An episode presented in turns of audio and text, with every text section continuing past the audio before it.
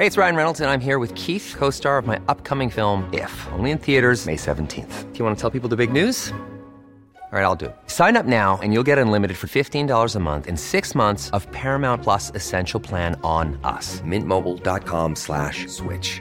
Upfront payment of $45 equivalent to $15 per month. Unlimited over 40 gigabytes per month. Face lower speeds. Videos at 480p. Active Mint customers by 531.24 get six months of Paramount Plus Essential Plan. Auto renews after six months. Offer ends May 31st, 2024. Separate Paramount Plus registration required. Terms and conditions apply if rated PG.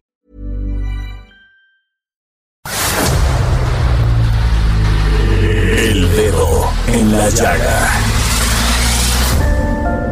Había una vez un mundo en el que nadie creía. Un país de historias inexplicables. Una nación con personajes asombrosos. Santo Tomás tenía razón. Hay que ver para creer. El México increíble, las verdades que duelen, la voz de los que callan, el dedo en la llaga. Infórmate, diviértete, enójate y vuelve a empezar. El Heraldo Radio presenta El Dedo en la Llaga con Adriana Delgado. Como después de la lluvia, llega de nuevo la calma. Como después de la lluvia, llega de nuevo la calma. El año nuevo te espera con alegrías en el alma. El año nuevo te espera con alegrías en el alma. Y vamos abriendo puertas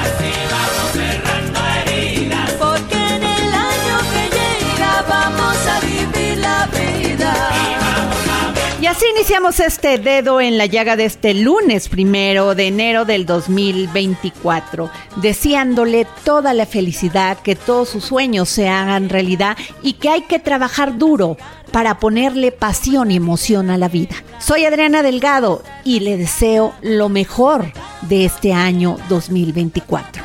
Estamos escuchando a Gloria Estefan con esta maravillosa canción Abriendo Puertas. Y nos vamos a nuestro primer resumen informativo con Alberto García.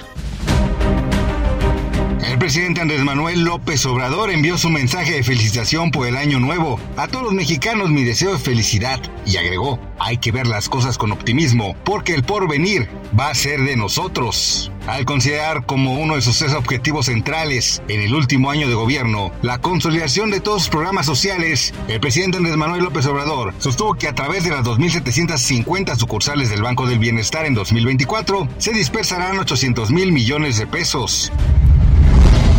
El exclavadista Rommel Pacheco fue elegido como precandidato único a la alcaldía de Mérida en Yucatán por la coalición Sigamos Haciendo Historia. Este 31 de diciembre fue el último día de Reyes Rodríguez Mondragón al frente del Tribunal Electoral del Poder Judicial de la Federación, luego de haber renunciado el pasado 11 de diciembre. Jefe de gobierno Mativa 3 Guadarrama se comprometió en julio pasado que la línea 2 estaría abierta totalmente en diciembre, pues ayer anunció sin precisar fecha exacta que eso podría ocurrir a finales de enero. La fiscal general de justicia de la Ciudad de México, Ernestina Godoy Ramos, solicitó al Congreso capitalino finalizar su proceso de ratificación con la votación del Pleno. La funcionaria envió una carta a la presidenta de la mesa directiva, la diputada María Gabriela Salido, y a la presidenta de la Junta de Coordinación Política, Marta Ávila, para que antes del 9 de enero, fecha en el cual termina su cargo, los legisladores voten si la mantienen o no cuatro años más en el cargo. El Instituto Nacional de Migración tomó conocimiento durante 2023 de 106.778 niños migrantes que ingresaron a México de manera irregular. Debido a los sismos que sacudieron este lunes la costa occidental de la principal isla de Japón, Honshu, la Embajada de México publicó un número de teléfono para los conacionales que requieran protección consular. A través de su cuenta de ex recordó a los mexicanos la importancia de seguir las indicaciones de los gobiernos locales en caso de emergencia. La Comisión Ambiental de la Megalópolis activó la fase 1 de contingencia regional por partículas PM2.5 en el suroeste del Valle de México. Esta zona comprende las alcaldías de Iztapalapa, Milpa Alta, Tláhuac, Xochimilco, en la Ciudad de México, y a los municipios de Amecameca, Atlautla, Ayapango, Chalco, Cocotitlán, Ecatzingo, Juchitepec, Ozumba, Temamatla, Tenango del Aire, Tepeclixpa, Tlalmanalco y Valle de Chalco Solidaridad. Estás escuchando El Dedo en la Llaga con Adriana Delgado. Y así iniciamos este dedo en la llaga de este lunes primero de enero del 2024. Yo soy Adriana Delgado y quiero iniciar este programa con este bello pensamiento de Anthony Hopkins. Deja ir a la gente que no está lista para amarte. Deja ir a la gente que no está lista para amarte. Esto es lo más difícil que tendrás que hacer en tu vida y también será lo más importante. Deja de tener conversaciones difíciles con personas que no quieren cambiar. Deja de aparecer para las personas que no tienen interés en tu presencia. Sé que tu instinto es hacer todo lo posible para ganar el aprecio de los que te rodean, pero es un impulso que roba tu tiempo, energía, salud mental y física. Cuando empiezas a luchar por una vida con alegría, interés y compromiso, no todo el mundo estará listo para seguirte a ese lugar. Eso no significa que tengas que cambiar lo que eres. Significa que debes dejar ir a las personas que no están listas para acompañarte. Si eres excluido, insultado, olvidado o ignorado por las personas a las que les regalas tu tiempo, no te haces un favor al seguir ofreciéndoles tu energía y tu vida. La verdad es que no eres para todo el mundo y no todos son para ti. Esto es lo que te hace tan especial cuando encuentras a personas con las que tienes amistad o amor correspondido. Sabrás lo precioso que es porque has experimentado lo que no es. Cuando más tiempo pasas tratando de hacerte amar por alguien que no es capaz, más tiempo pierdes privándote de la posibilidad de esa conexión con alguien más. Hay miles de millones de personas en este planeta y muchas de ellas se van a encontrar contigo a tu nivel de interés y compromiso. Cuanto más sigues involucrado con personas que te utilizan como cojín, una opción de segundo plano o un terapeuta para su sanación emocional, más tiempo te alejas de la comunidad que deseas. Tal vez si dejas de aparecer no te busquen. Tal vez si dejas de intentarlo, la relación termine. Tal vez si dejas de enviar mensajes, tu teléfono permanecerá oscuro durante semanas. Eso no significa que arruinaste la relación, significa que lo único que la sostenía era la energía que solo tú dabas para mantenerla. Eso no es amor, es apego. Es querer dar la oportunidad a quien no lo merece. Tú mereces mucho. Existe gente que no debería estar en tu vida. Te darás cuenta. Cuando te das cuenta de esto, empiezas a entender por qué estás tan ansioso cuando pasas tiempo con personas, en actividades, lugares o situaciones que no te convienen y no deben estar cerca de ti. Te roban energía empezarás a darte cuenta que lo más importante que puedes hacer por ti mismo y por todos los que te rodean es proteger tu energía más ferozmente que cualquier otra cosa. Haz de tu vida un refugio seguro en el que solo se permite personas compatibles contigo. No eres responsable de salvar a nadie, no eres responsable de convencerles de mejorar. No es tu trabajo existir para la gente y darles tu vida, porque si te sientes mal, si te sientes obligado, serás la raíz de todos tus problemas por insistencia, temiendo que no te devuelvan los favores que has concedido. Es tu única obligación el darte cuenta que eres el amo de tu destino y aceptar el amor que crees merecer. Decide que te mereces es una amistad real, un compromiso verdadero y un amor completo con personas saludables y prósperas. Luego espera y mira lo mucho que empieza a cambiar todo y cambiará. Eso es seguro, con gente positiva y de buena energía. No pierdas el tiempo con gente que no vale la pena. El cambio te dará el amor, la estima, la felicidad y la protección que te mereces. Feliz año 2024.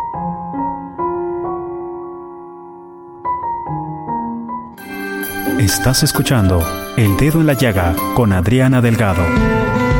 Y tuve una interesante entrevista con José Trinidad Camacho, mejor conocido como Trino. Es un monero poseedor de una larga carrera en medios electrónicos e impresos y tuve la oportunidad de conversar con él sobre su más reciente libro, Crónicas de un Dandy. En Crónicas de un Dandy, una crítica del aspiracionismo y de los nuevos riscos que sacan a relucir su falta de educación son los temas que plasma José Trinidad Camacho Trino en el libro Crónicas de un Dandy, donde ironiza la falta de ortografía y mensajes de texto, de cómo sacar el cobre en las fiestas de graduación, de cómo la gente que se va a España tres días y regresa ceseando, Trino.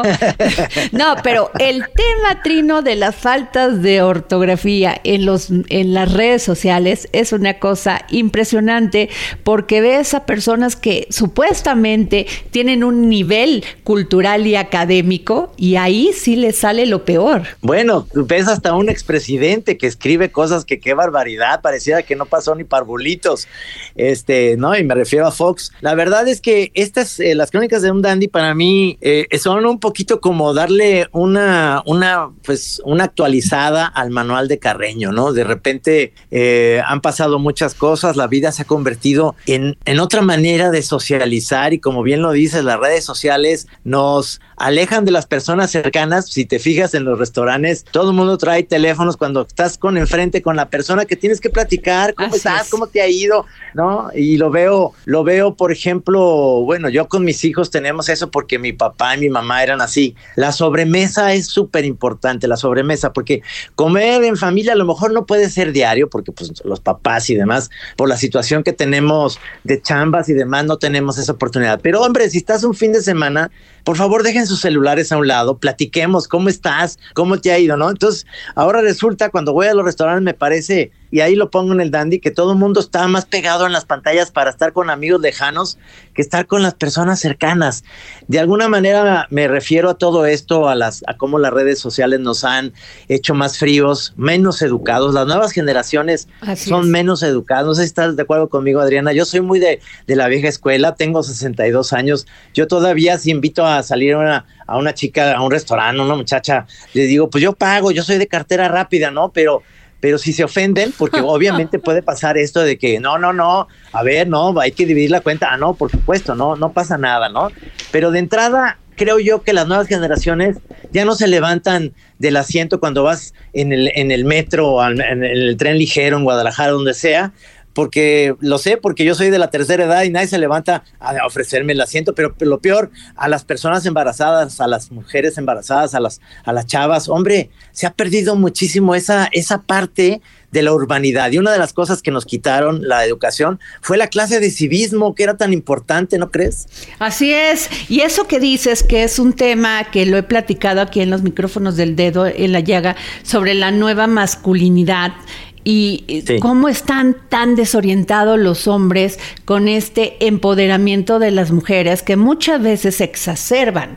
O sea, y lo he platicado con muchos influencers que, que, dicen, oye, es que realmente con este nuevo esquema de las mujeres nos, me da pánico invitarlas a salir, me da pánico convivir, me da pánico eh, chulearlas, me da pánico porque siento que inmediatamente viene eh, la espada de Democles y ¡pum! me quita la cabeza se, volvió un tema de una generación que obviamente los hombres hemos tenido muchísimo la culpa de esto, ¿no? Porque no entiendo, las estadísticas les dan la razón, ¿no? No, por supuesto, y yo soy, yo soy el más grande de mi casa y luego sigue mi hermano que es dentista y luego tengo tres hermanas. Y yo me acuerdo que también la culpa tenía mucho que ver con mi mamá, que lo he platicado mucho con ella. Digo, jefa, pues es que desde que nos levantábamos tarde, Alejandro, mi hermano yo decían, a ver, vengas a desayunar, no se coman el cereal de sus hermanos, a ver, tiéndale la cama, pues ¿qué es eso? Desde, desde muy chavitos veías ese tipo de cosas y obviamente uno tiene que, o tienes la posibilidad, porque esto no es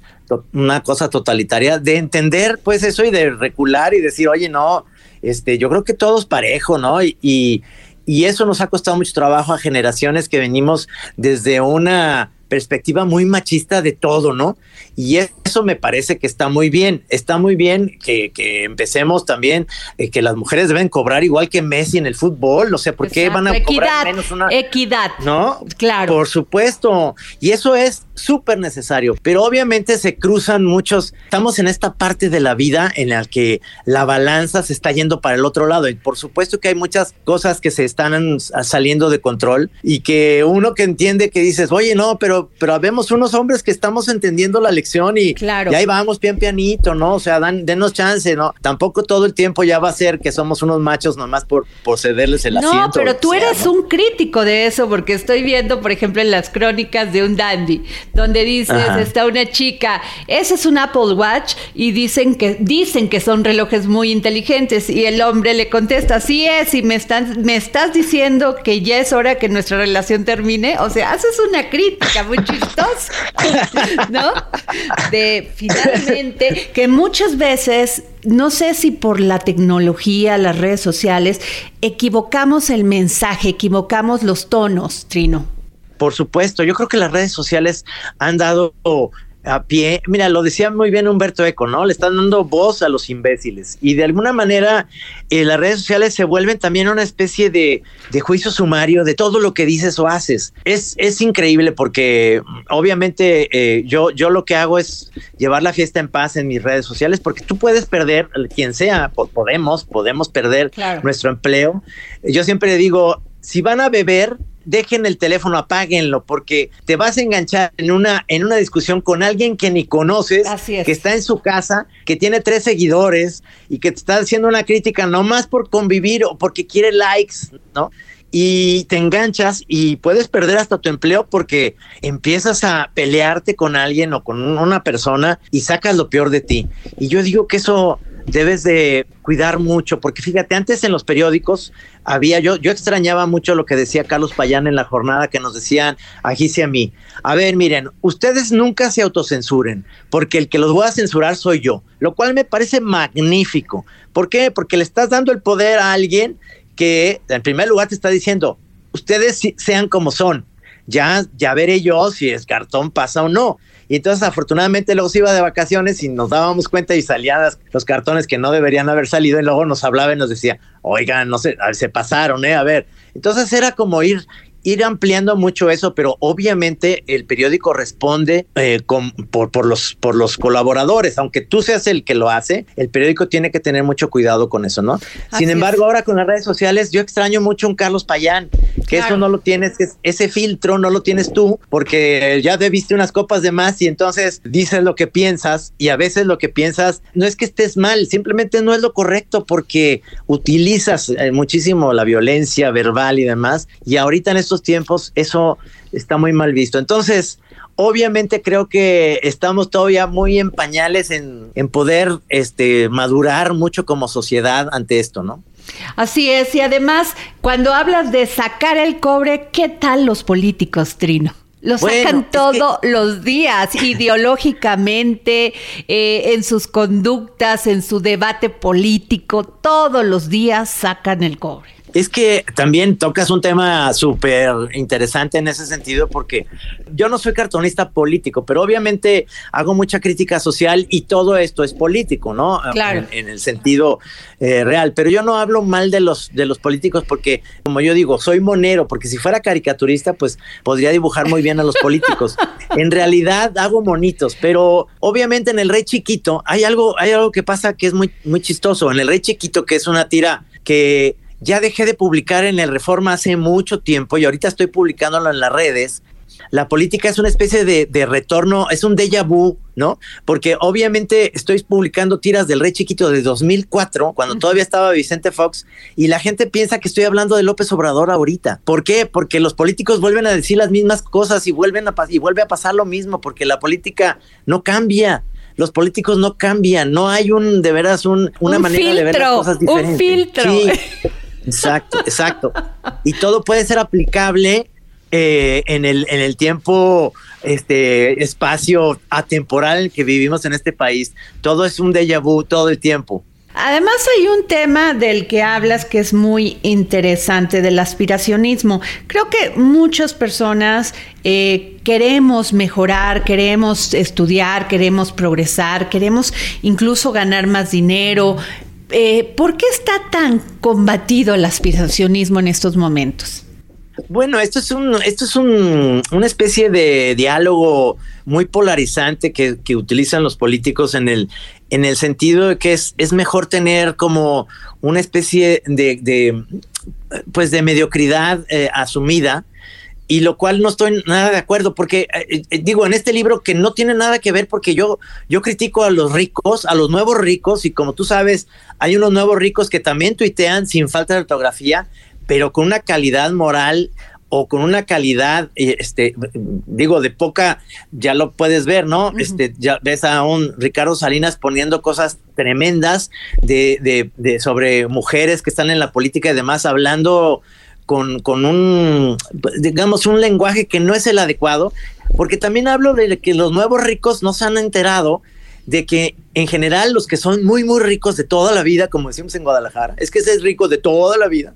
Este, nunca se toman fotos en su yate, o sea, no les interesa este que sepas cómo viven, porque el que es muy rico lo sabe y lo asimila, pero no lo presume, no hay necesidad. Con todo esto que hay en este país de desigualdad, ¿tú crees que esté padre que todo el tiempo estés diciéndole a todos que están jodidos? Es horrible. Entonces, de alguna manera es tampoco es, es decir, yo critico tanto al, nuevo rico como al Godín, que le dan un premio y le dicen, a ver, como, como fuiste un buen empleado y chambeaste muy bien, tienes este una semana pagada en un eh, gran hotel Gran Turismo. Y luego llega el Godín y entonces hay, hay buffet y entonces se sirve seis platos. Y entonces, brother, no, no, la comida no se va a acabar. Estás en un hotel Gran Turismo. Claro. O sea, no, man, no mandes a tus chiquillos a las seis de la mañana a apartar las tumbonas. Hay de sobra. Y sobre todo, las apartan ahí con una chancla o con una revista TV y Notas. No, sobran. O sea, hay que también entender Pero es mucho. como la política de la gandalle, ¿no?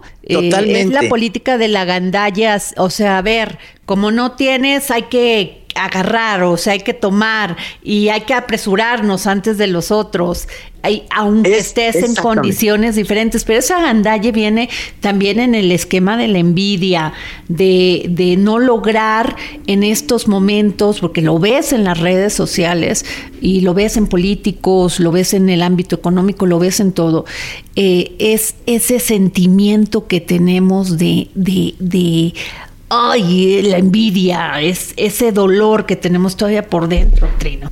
Sí, porque te das cuenta que en general la desigualdad tiene mucho que ver con tener a todo el mundo como, como no, no pensando en, en un futuro. Yo sí, yo sí creo que, que todos, mira, muchos chavos se acercan con, conmigo y con Gis, que, hacemos caricaturas y monos y demás, y se dicen, ah, es que yo me quiero dedicar a lo mismo que haces tú. Y le digo, no, pero es que ya somos, somos del, del paleolítico, ya, ya no hay periódicos que te contraten, Gis ya no tiene un periódico donde publicar. Este, obviamente hay, eh, hay que entender que las nuevas generaciones tienen ganas de trascender, de divertirse, de ganar buen dinero. ¿Por qué no? ¿Por qué no? ¿Por qué no puede estar dentro de eso el, profesionalizar los, las chambas y, y, de que puedes tener eh, una mejor calidad de vida? Eso no está nada mal. Sin embargo, te hacen pensar que de alguna manera eso es eh, es, es, como de una élite y luego dices, oye, entonces me tengo que dedicar a la política para, sí. para al menos sí ser rico, eh, porque obviamente es, ahí sí no hay dudas, ¿eh? Todo el mundo que se mete a la política de alguna manera acaba pagando sus deudas de una manera mágica. Así es. Oye, Trino, y te quiero preguntar esto, ¿tú crees que son tiempos difíciles para el humor? Sí son tiempos difíciles para el humor porque estamos bajo una lupa de lo políticamente correcto y está ganando un poquito eso ahorita, como te decía, la balanza está hacia ese lado porque hubo muchos excesos, pero lo que ves ahora en el humor es excesos, exactamente eso, o sea, no hay una ecuanimidad de que el humor pueda ser simpático y sobre todo hay mucho bullying. Con lo que te decía de, de las redes sociales, tantos los que escriben tweets contra la gente hay, hay, un exceso de una agresividad y de una manera de los haters, de no tener, los llamados haters y que son y que son bullying bullying cibernéticos. Fíjate, sí. eso es muy terrible porque es volver es, es volver a la escuela. Pero además a decir, hay quienes contratan a esos bulleadores para seguir con su mensaje de odio. Y entonces es, se vuelve esto una guerra a cadenazos afuera de un antro, o sea, no, está horrible.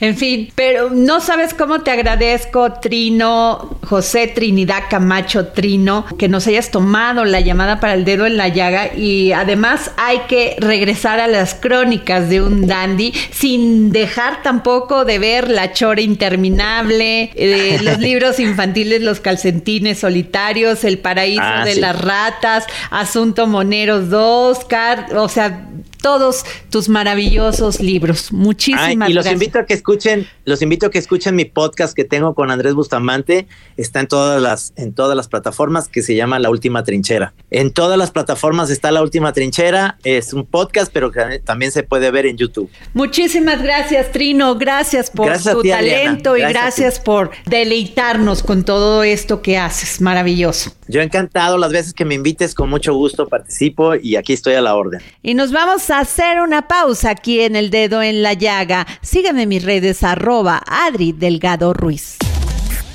Sigue a Adriana Delgado en su cuenta de Twitter. Arroba Adri Delgado Ruiz. Además, te invitamos a enviar tus opiniones y comentarios en texto o por mensaje de audio a través de WhatsApp al 55 2544 3334. Y si quieres escuchar El Dedo en la Llaga de El Heraldo Radio, en cualquier momento y donde quiera que te encuentres, descarga el podcast disponible en Spotify y iTunes. There's never been a faster or easier way to start your weight loss journey than with PlushCare. PlushCare accepts most insurance plans and gives you online access to board-certified physicians who can prescribe FDA-approved weight loss medications like Wigovi and Zepbound for those who qualify. Take charge of your health and speak with a board-certified physician about a weight loss plan that's right for you. Get started today at plushcare.com slash weight loss. That's plushcare.com slash weight loss. plushcare.com slash weight loss.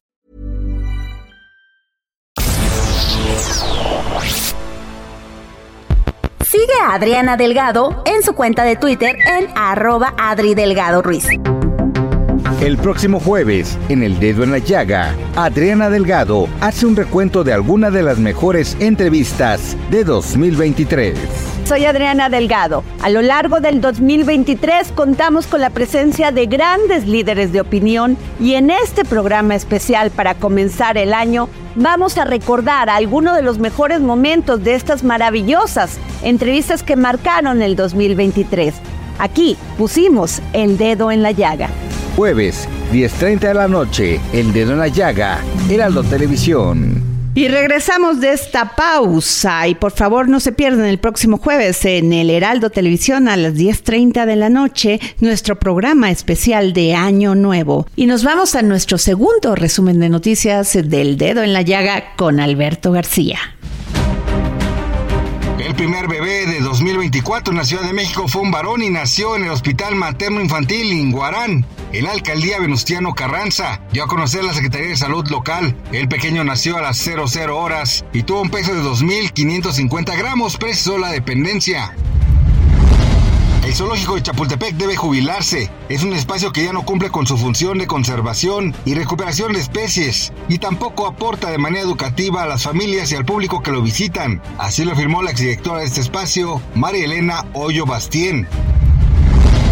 El jefe de gobierno de la Ciudad de México, Martí Batres Guadarrama, aseguró que las tarifas del transporte público no aumentarán. El mandatario dijo que el metro, metrobús, trolebús, cablebús, tren ligero y RTP mantendrán los costos actuales.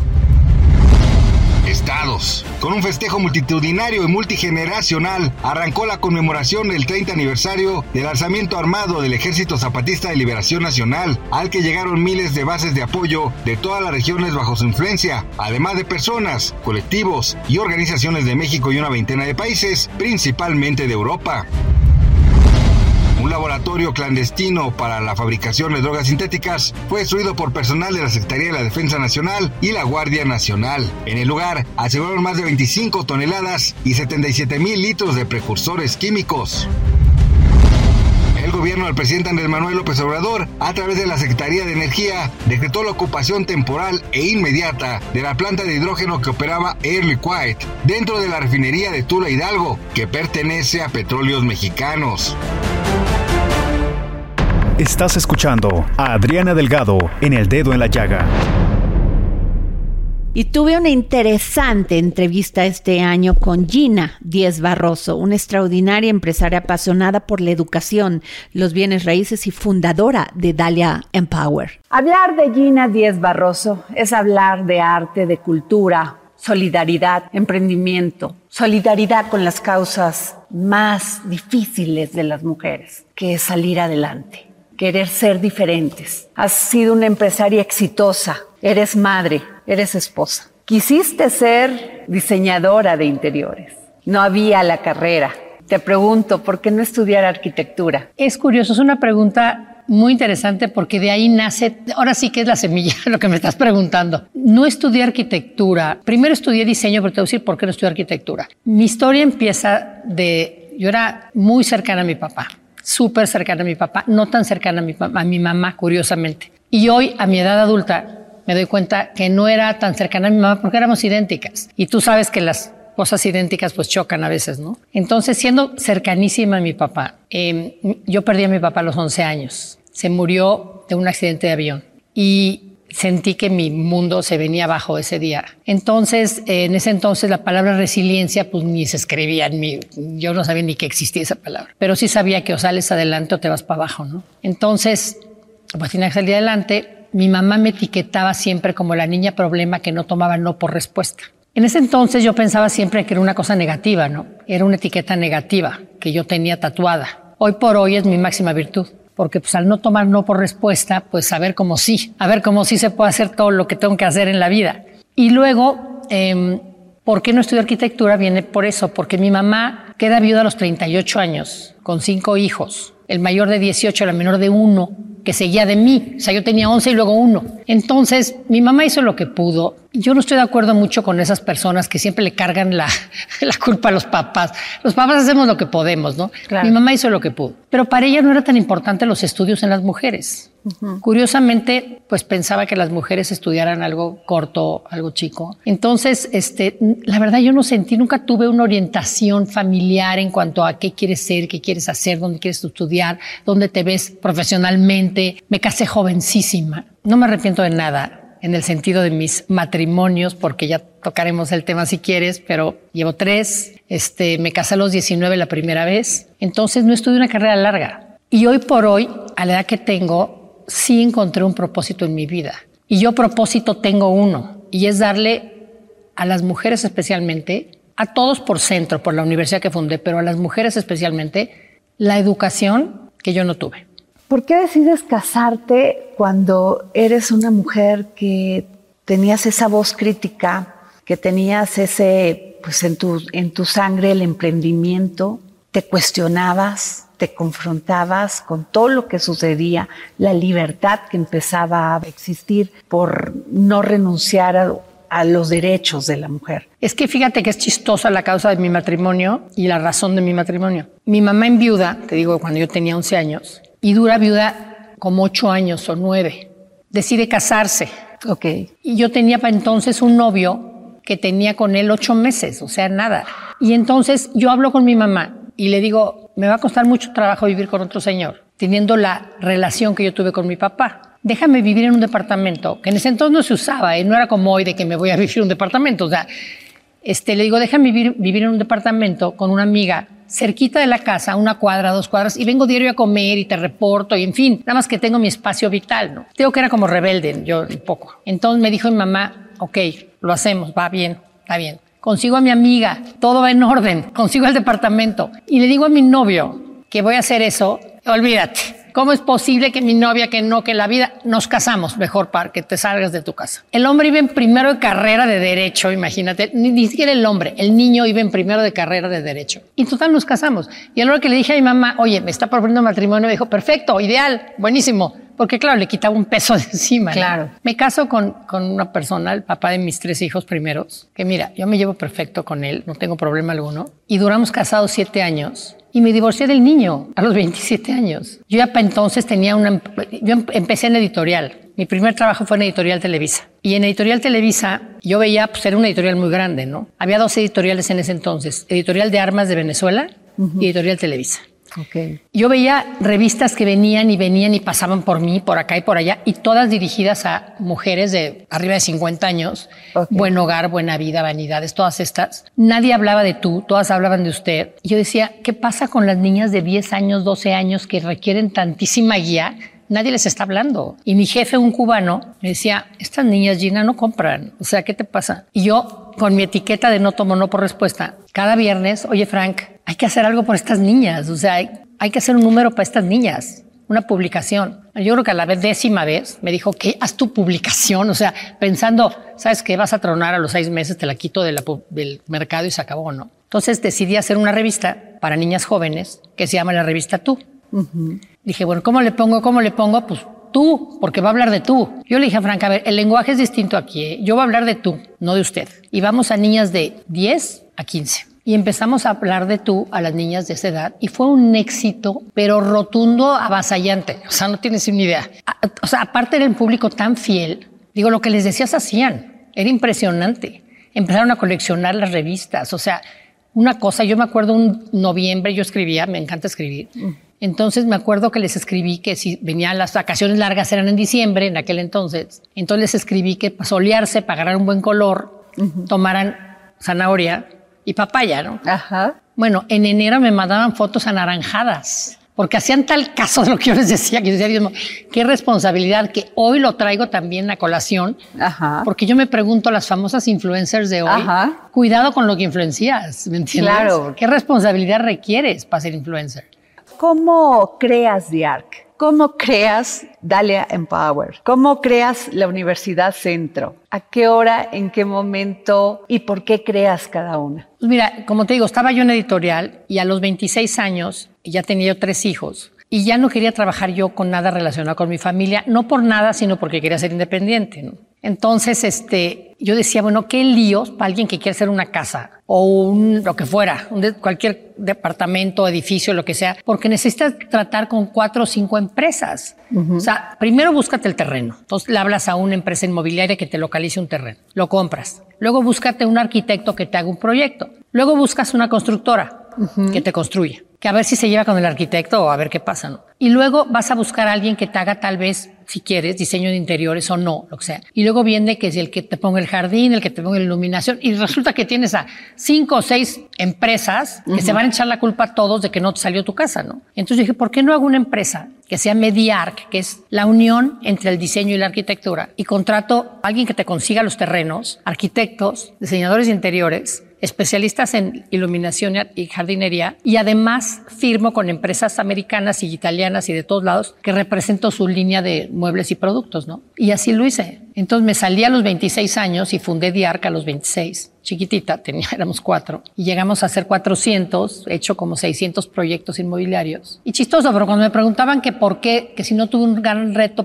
teniendo constructora a los siendo mujer, como dijiste en un momento, yo nunca me cuestioné si era mujer o hombre, ¿me entiendes? O sea, yo tenía que hacerlo y hacerlo bien. A mí el género, a veces lo he usado hasta para mi beneficio, ¿me entiendes? Y después Centro. A, los, mira, a mis 42 años, yo dije, me acordaba de mi abuelo, que mi abuelo pues dejó una- un gran legado en telecomunicaciones. Claro. Y en la radio, ¿no? La- más que nada la radio. Yo, cuando empecé la revista, empecé en la XW, entonces me encantaba la radio. Y yo decía, hijo, ¿yo qué legado estoy dejando? ¿Tabiques? Pues eso no es un legado, dijo, eso es un edificio. O sea, entonces decía, yo tengo que dejar un legado en algo. Y dije, voy a dejar un legado en educación. Y pensé, voy a dejar mi tiempo y lo que pueda de dinero en algo existente, ¿no? Entonces iba a ver universidades y decía, qué horror.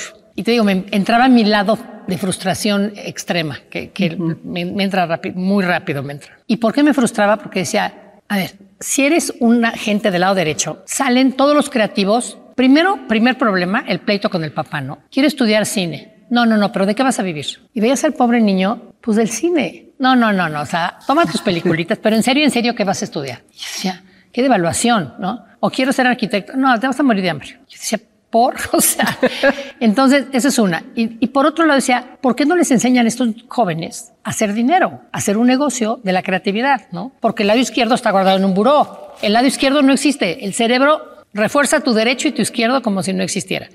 Y sin embargo, si eres el lado izquierdo y eres una persona matemática, analítica, lógica, te vas a la mejor universidad de negocios y te viene un COVID y tienes que cambiar 180 grados tu negocio, usar pensamiento creativo, ser innovador, no tienes la menor idea de cómo hacerlo. Entonces dije, necesitamos una universidad que te... re- Tu lado dominante siempre va a ser dominante, pero refuerza el otro. Refuerza el otro para que tengas una verdadera formación completa, ¿no? Entonces dije, ¿sabes qué? No me queda más que hacer una universidad. Y te repito, yo no tengo credenciales académicas, así para nada. Y entonces fui a hablar con mi mentor, Pedro Aspe, y le dije, Pedro, necesito tu ayuda. Sí, claro, ¿qué quieres? ¿Qué necesitas? Le dije, voy a hacer una universidad. No, no, me dijo, nadie hace una universidad. Y le dije, es que yo lo voy a hacer, sí o sí. Acuérdate que no tomo no por respuesta, please, o por favor, dime qué hago, cómo empiezo, o sea, cuál es mi step one, así. Y me dijo, mira, yo no sé, pero le dije, no, tú, tú estuviste en el ITAM haciendo mucho. Entonces dime qué hago. Me dijo, nomás te voy a dar una, una, un consejo grande. Conociendo que vienes del mundo inmobiliario y que has hecho edificios y casas y todo este rollo, no te gastes, si te vas a gastar 100 pesos o un millón, no te lo gastes en un terreno o en un edificio. Gástatelo en el modelo educativo mejor del mundo, aunque tengas que empezar en una cocina, o sea, no importa. Ya el, el tiempo te llevará a un mejor inmueble. Gástatelo en un modelo educativo que nadie lo puede, o sea, impre- impresionantemente bueno. Y le hice caso y empezamos desde que me traje una directora de Austria, o sea, que tenía los dos lados del cerebro perfectamente desarrollados. Empezamos, en- ya sabes, en una casa a desarrollar todo esto, cinco años de desarrollo hasta que Cinco años te tomó. cinco años me tocó, me tomó Centro.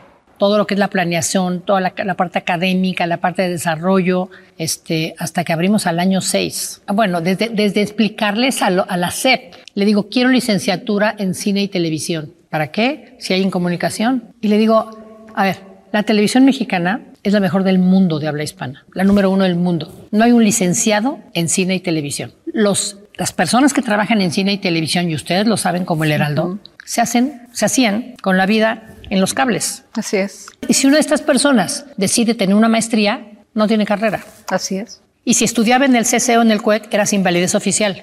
Estudiabas comunicación y... y Si estudias se- comunicación, cuatro años, ¿cuánto quieres que te den de cine y televisión? ¿Seis meses? Sí, nada. ¿Ocho meses? Entonces, No o sea, entendían la creatividad. En no este entendían la trabajo. importancia Sí. de la televisión y Exacto. del cine, ¿me entiendes? Entonces, te juro, iba con el secretario de, de la SEP, pero iba, iba. No te topaste con toda la burocracia. con, toda, to- todo. con toda y más, pero ¿sabes qué lo logré? Me dieron el reboe de cine y televisión. Y fuimos la única universidad que tenía licenciatura en cine y televisión. Y este, y así todo lo demás. Ya, fue, ya es historia. Pero este, 16 años después, pues competimos con el mundo, ¿eh? Entonces ya, según yo, ya había cumplido con mi legado, según yo. Y viene. Y viene Dalia, a los Dalia. 60 años, porque te digo que yo le había dicho a mi esposo, yo me voy a Ixtapa o me voy a, a ya sabes, a Acapulco, donde sea. Pues no. Cuando me doy cuenta que las mujeres nomás no van a salir si no tienen el dominio de las habilidades blandas. ¿Cómo te das cuenta de eso? Porque pertenezco a un grupo de mujeres desde hace 19 años que se llama Comité de las 200. Son 200 mujeres líderes en el mundo, donde nos toca a 15 o 20 de nosotros ir a las mejores universidades del mundo a hablar con mujeres candidatas de maestría y doctorado. Y vamos como 15, entre 10 y 15 de nosotros, a hablar de nosotros como mujeres, no como empresarias, no les de- nada, porque ahí te googlean o te ven en LinkedIn. oye. No, sino los retos. De estas 200 mujeres, 90 tenemos familia. ¿eh? Entonces, ¿cómo, cómo, ¿cómo sí se puede? Y cómo, claro que es difícil, claro que es un reto, pero sí se puede, ¿no? Entonces yo hablaba, hablábamos con ellas y te juro que las veía súper inseguras. Y yo decía, no puede ser, están, ¿qué, qué, qué, qué más les puedes enseñar para que no se vayan? Una vez que ya acabaron el doctorado, que no dejen su carrera cuando tienen un hijo, ¿me entiendes? O que negocien mal cuando entran a una empresa. O que cuando hacen un, empre- un emprendimiento, tú oye pichar a una mujer y oye pichar a un hombre. El hombre picha como si fuera Jeff Bezos o como si fuera alguien que tiene una empresa de 100 mil Sí, negocian como si se lo merecieran. O sea, Y la se lo mujer- merecen. Y la mujer no lo entiende. La mujer negocia pésimo con, con todas las inseguridades, con todas las cosas que le puede ir mal. Entonces, claro que no la fondean. Entonces, yo por eso dije, ¿sabes qué? Dije a mi esposo, siento que estoy dando una receta y no hay un solo ingrediente. Entonces, voy a hacer otro proyecto educativo dirigido a mujeres, pero no va a ser, no son cursos, son programas de transformación de la mente. Y contraté pedagogas, psiquiatras, académicos, este, per- personas que de, de tipo transformación mental, o sea, todo lo que tiene que ver con que entre una mujer y salga otra mujer, no importa lo que se dedique. Ok. ¿Entiendes? Y desde emprendedoras, mujeres en puestos en- de entrada, puestos medios, puestos de liderazgo, mujeres en política. Ahora vamos con Dalia Teens, que es eh, niñas en universidad. O sea, todo lo que es transformación de la mente para que te la creas y para que estés. Tú pregúntale a una mujer, es curioso, pero pregúntale a una mujer de donde sea, ¿quién eres? Y lo primero que te dice es el puesto que tiene. O sea, no sabe ni siquiera ni imagen de quiénes son personalmente. Construye tu marca personal, ¿me ¿entiendes? Aprende a negociar, habla en público, siéntete segura de ti misma, quítate las culpas. Poca gente sabe todo lo que haces para ayudar a muchas fundaciones y estar presente ahí. Yo creo que es nuestra, nuestra mínima obligación si tuviste el privilegio. O sea, ¿por qué yo nací donde nací? ¿Y por qué una mujer de mi edad nació en una ciudad perdida, en el Chiquihuite, por ejemplo? O en este, no sé dónde, en la Nesa o en Chiapas. O sea, ¿por qué? Pues yo creo que porque Dios pensó que yo podía hacer algo por muchísimas personas. Entonces, ¿por qué no hacerlo? O sea, es una obligación, ¿eh? no, es una, no es una opción. ¿eh? Es una obligación que me encanta. O sea, yo de- en 1990 hice mi primera fundación. Era Fundación Diar contra el SIDA. Me preguntarás que por qué contra el SIDA, que si yo tuve un problema. No, nunca. Pero viví en un mundo del diseño. Y en 70 era cuando el SIDA estaba en su máximo apogeo. Y nadie hablaba, era un tabú, nadie decía nada. Entonces yo traje esta fundación, hizo esta fundación en México, en donde tenía albergues de alta seguridad, no, no perdón, tenía albergues de, de enfermos terminales de SIDA. ¿Qué pasa? Algo milagroso pasa con el gobierno y hacen Fonsida y Conacida y empiezan a tratar con retrovirales gratis y se empiezan a curar los enfermos de SIDA o a controlar los enfermos de SIDA. Entonces mi fundación, ¿qué pasa con mi fundación? Yo pensaba que yo iba a tener a las, a las personas enfermas de SIDA en etapa terminal y quién es mi, quién eran mis, digamos, pacientes, mujeres violentadas, casadas, en pobreza extrema, enfermas de SIDA, porque el marido había sido infiel con prostitutas o con mujeres de la calle. Ya no existía, el- no era ni marido, ya no existía la pareja, ya se había ido quién sabe dónde, y la mujer se encontraba con ocho hijos y cinco con SIDA. Entonces dije, esto no funciona aquí. Entonces yo tengo que irme un paso atrás con mi fundación y la cambié a erradicar la violencia en la mujer, violencia doméstica en mujeres y niños. Esta fundación me rige la Junta de Asistencia Privada. Soy Fundación DIARC y AP, que es lo máximo porque la Junta es súper rígida, súper buena, te checa que no hagas ningún tipo de cosa fuera de la ley. Es muy buena para las fundaciones, la Junta. Este requiere también reportes súper importantemente rígidos, que es muy bueno para mí, estoy convencida. Entonces volvimos Fundación DIARC y AP contra la violencia en la mujer, donde tenemos albergues de alta seguridad, por eso me confundí hace un momento. Ahí recibimos mujeres y niños víctimas de violencia. Tenemos otra fundación, tengo, Fundación Centro Proeducación, donde becamos a mil alumnos al año en carreras. Tengo una tercera fundación, que es Fundación Tatis. Yo tengo una niña que le falta oxígeno al nacer y tiene necesidades especiales. Está muy bien, es independiente, pero tiene necesidades especiales. Entonces tenemos esta fundación que es de ella, en donde brindamos una mejor vida para personas con discapacidad. Entonces son las tres fundaciones que yo manejo. Gina Díaz Barroso, muchísimas gracias por esta entrevista. Te agradezco muchísimo que me des ahora sí que el espacio con ustedes que tanto admiro y me encanta. Estás escuchando a Adriana Delgado en El Dedo en la Llaga. Y nos vamos con Miriam Lira y su momento GastroLab. GastroLab. Historia, recetas, materia prima y un sinfín de cosas que a todos nos interesan. Hola, ¿qué tal Adri? Amigos del dedo en la llaga, al comenzar el nuevo año, muchas personas buscan dejar atrás los excesos de las festividades decembrinas y enfocarse en hábitos más saludables, especialmente cuando se trata de alimentación. Es por eso que hoy te vamos a dar algunos consejos para arrancar bien el año con una dieta balanceada y por supuesto deliciosa. Empecemos reintroduciéndonos a los vegetales y las frutas, que después de los banquetes festivos es fundamental volver a incorporar una amplia variedad de vegetales y frutas en la dieta. Estos alimentos son ricos en nutrientes, en fibras y ayudan a desintoxicar el organismo. La planificación de comidas es fundamental. Organiza tus comidas. Puede ayudarte esto a evitar la tentación de optar por opciones rápidas pero menos saludables. Planificar también te permite asegurarte de que estás obteniendo una dieta balanceada.